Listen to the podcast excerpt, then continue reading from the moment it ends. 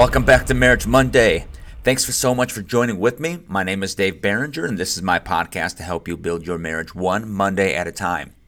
Today, we are going to continue our listener request series, and today's topic is something that came up over and over from you, the listener. Now, numbers of topics came up, but sometimes when you're looking through these little moments where you're just inquiring other people's opinions and insights and their requests, you can find common threads, but this was an evident thread. The idea of changing your spouse. That idea came up over and over from you, the listeners. Now, we can talk a lot about change, and change is something that I believe that we need to recognize is inevitable. And so the question is, will I ever change or will my spouse change? But the question should be, how will we, not I, but how will we navigate that change?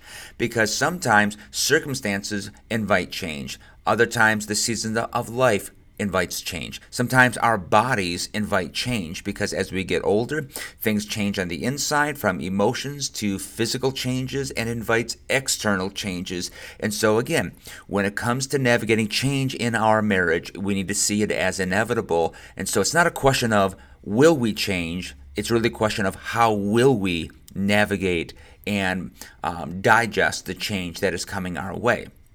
So, in the subject of change, over and over, people people kept asking, "How do I change my spouse, or how do I invite change in my marriage without trying to quote unquote change my spouse?" But you can word it differently. But over and over, that became the question. It's not about do I want change? It was how can I get the change that I desire when it comes to my marriage and specifically my spouse. And so, what we're going to do over the next couple weeks is we are going to actually navigate this topic of changing your spouse and kind of split it up a little bit because there's so much to talk about that we cannot fit it in one single podcast. And so today's idea and today's focus is 10 reasons why you have to stop trying to change your spouse. 10 reasons why you have to stop trying to change your spouse. And so here we go, buckle up. Number one, focusing on changing your partner can prevent you from focusing on the issues at hand. Focusing on changing your spouse, your husband, your wife, it can actually prevent you from focusing on the issues at hand. We need to stop asking ourselves, what am I trying to accomplish? And start asking ourselves the question, what needs to be accomplished? Because if we focus on changing our partner, many times that can distract us from truly asking, okay, what needs to be done, what needs to be accomplished in our marriage. And changing somebody can be our distraction from actually saying, wow, what is the actual issue in our marriage that needs to be navigated? Number two, rather than trying to fix your partner, focus on improving your life.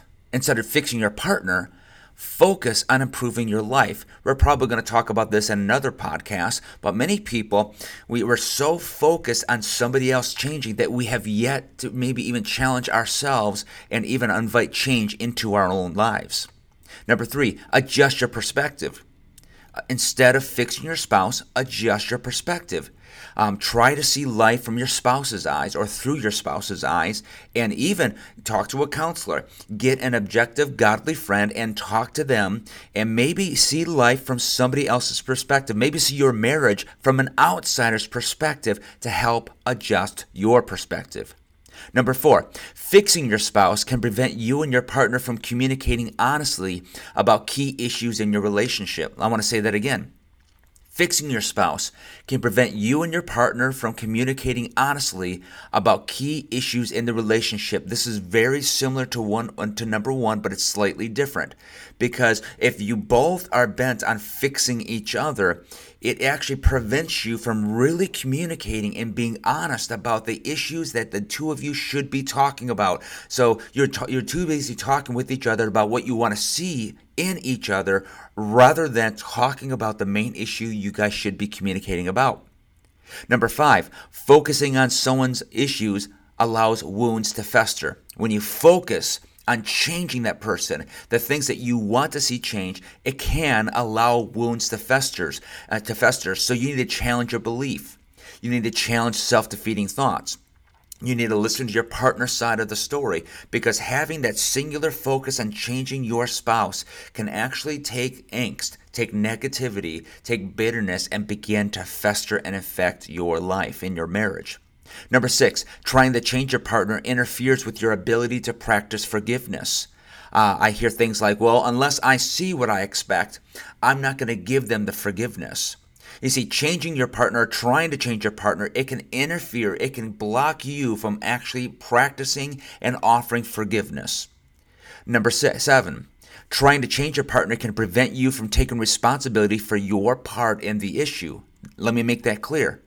Trying to change your partner can prevent you from taking responsibility of your part of the issue. You may not believe this, but the issue at hand, you may be playing a part in it. You may have added to it. Honestly, you could have began the issue in your relationship. And many times we can begin to think that if I can change somebody, it will fix the situation as opposed to perhaps, perhaps I need to take responsibility. I may need to apologize. I may need to validate my partner's feelings and even promote forgiveness so that we both can move forward. But if we don't ever step back and take responsibility for things that maybe are part of the issue, then we can sit there and enforce change so that we don't have to change ourselves. Number eight, focusing on changing a partner doesn't allow you to be vulnerable focusing on changing your partner doesn't allow you to be vulnerable.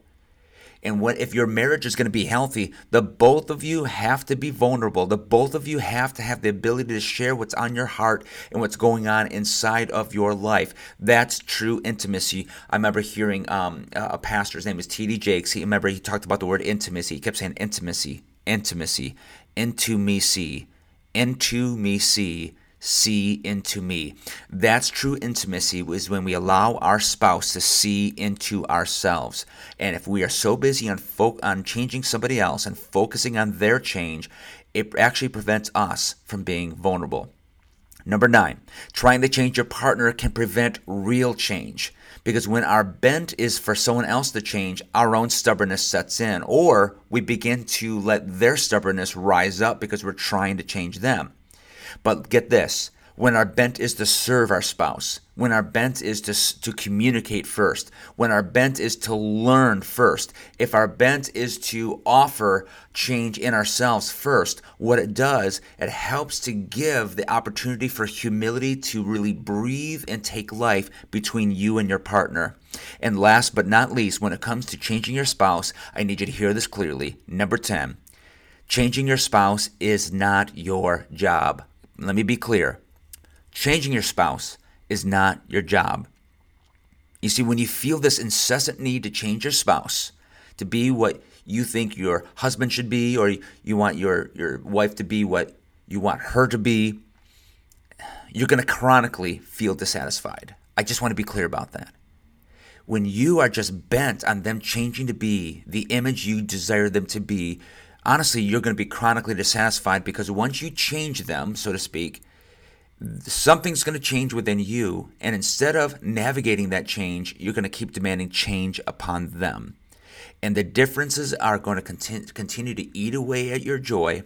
The differences are going to continue to, to erode that passion and that those loving feelings that you desire.